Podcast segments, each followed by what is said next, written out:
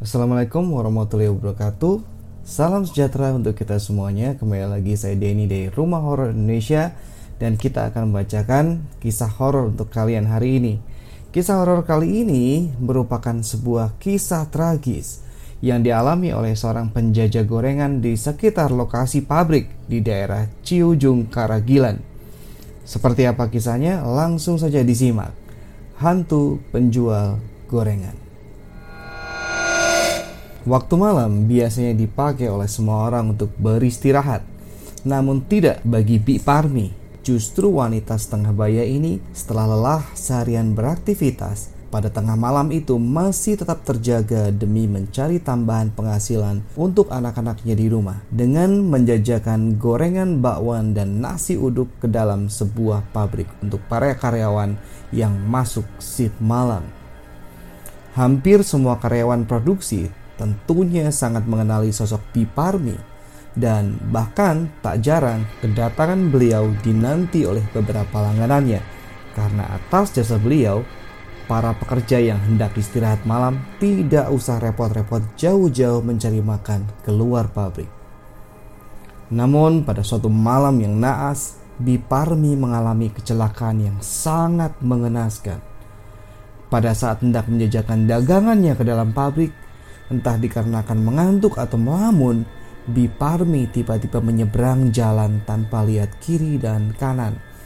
Naas bagi beliau. Dari arah kanan melintas sebuah kendaraan roda empat dengan kecepatan tinggi melaju menuju arah Serang dan isi bakul gorengan berhamburan di tengah jalan meninggalkan Biparmi yang tergolek meradang maut tepat di depan gerbang pabrik yang hendak dimasukinya. Biparmi meninggal seketika di tempat kejadian dengan kepala pecah karena terlindas kendaraan tersebut.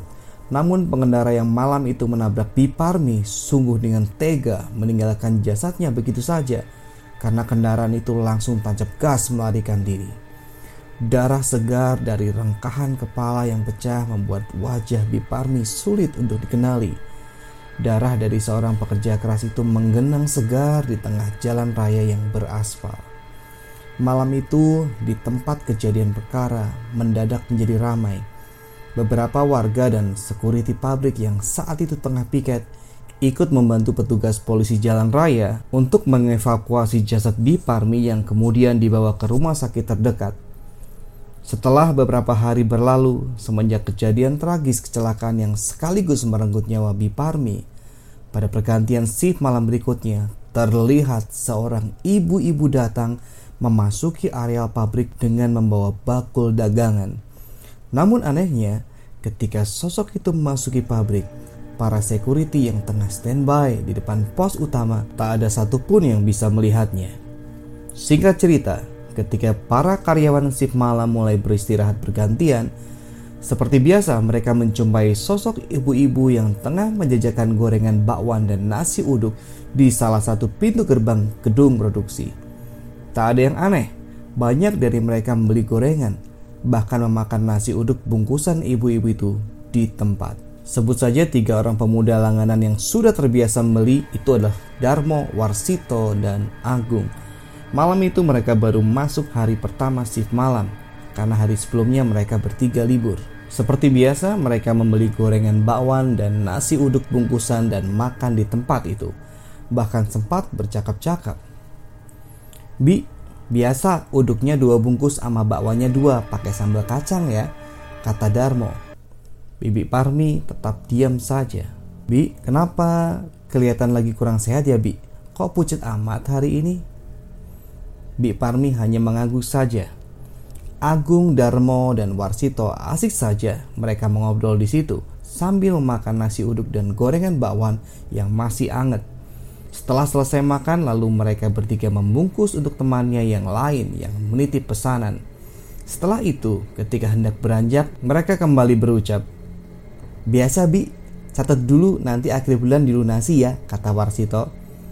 Bi Parmi menjawab, Iya mas, tapi jangan lupa ya, kasih tahu yang lain juga, hutangnya semua dibayar lunas nanti. Saat Biparmi berkata seperti itu, mereka agak merasa janggal. Karena jarang sekali Biparmi berkata dengan serius sambil menegaskan agar akhir bulan hutang mereka dibayar lunas. Karena biasanya Biparmi hanya menjawab iya dan bahkan sering mengajak ngobrol atau setidaknya ketawa-ketawa. Namun justru malam itu sangat berbeda. Biparmi lebih banyak diam dan berucap pun terasa datar. Walau terasa aneh, Agung, Warsito, dan Darmo sama sekali tidak mengetahui kalau sebenarnya Biparmi sudah tiada. Dan memang juga benar adanya kalau Agung, Warsito, dan Darmo dan beberapa karyawan di dalam masih ada sangkutan hutang piutang pada Biparmi. Karena seperti biasa, nama karyawan pabrik yang langganan pada beliau biasa bayar di akhir bulan saat gajian. Singkat cerita, Agung, Warsito, dan Darmo berkumpul di dalam, kemudian menyerahkan bungkusan pesanan yang lain. Salah satu teman mereka, Sutisna, bertanya heran pada Agung. Dapat gorengan sama nasi uduk dari mana nih? Kata Sutisna. Lebih aman sih lu? Ya dari siapa lagi kalau bukan Biparmi? Jawab Agung. Sutisna heran, hah? Yang benar kamu Gung? Biasa aja kali pakai acara kaget segala, tinggal makan aja. Agung kembali menimpali. Bukan gitu, kalian nggak tahu ya. Biparmi kan sudah meninggal kecelakaan kemarin, kata Sutisna. Mendadak semua orang di dalam pada diam. Gak percaya pada apa yang dikatakan Sutisna barusan.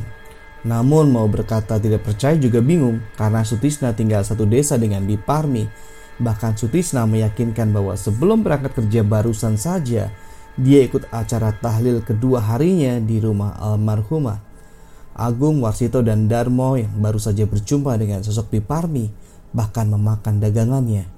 Akhirnya mata mereka bertiga tertuju kepada bungkusan yang masih utuh di dalam sebuah kantong kresek hitam Darmo dengan pelan-pelan membuka isi kantong kresek itu dan di dalamnya memang mereka tidak salah lihat tetap berisi bakwan dan nasi uduk.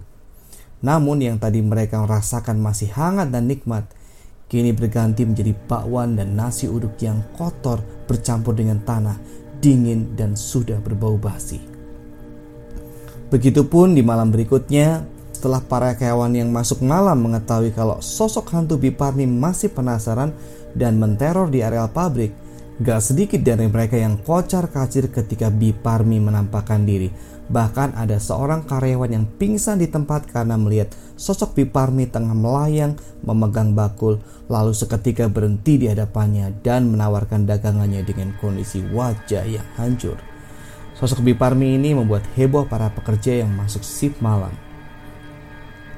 Keesokan harinya sepulang kerja Agung, Parsito, dan Darmo akhirnya mereka berinisiatif mengumpulkan sumbangan ala kadarnya dan menanyai hampir semua grup shift siapa saja yang masih berhutang pada Biparmi. Setelah terkumpul, mereka konvoi menuju desa untuk melayat berbela sungkawa sambil menyerahkan sejumlah uang ala kadarnya kepada keluarga yang ditinggalkan serta menyerahkan uang hutang para karyawan beserta nama dan rinciannya. Sejak hutang para karyawan itu dilunaskan, maka sosok Biparmi tidak lagi muncul di lokasi pabrik. Oke teman-teman semuanya, itu cerita untuk hari ini. Terima kasih yang sudah mendengarkan sampai habis. Wassalamualaikum warahmatullahi wabarakatuh.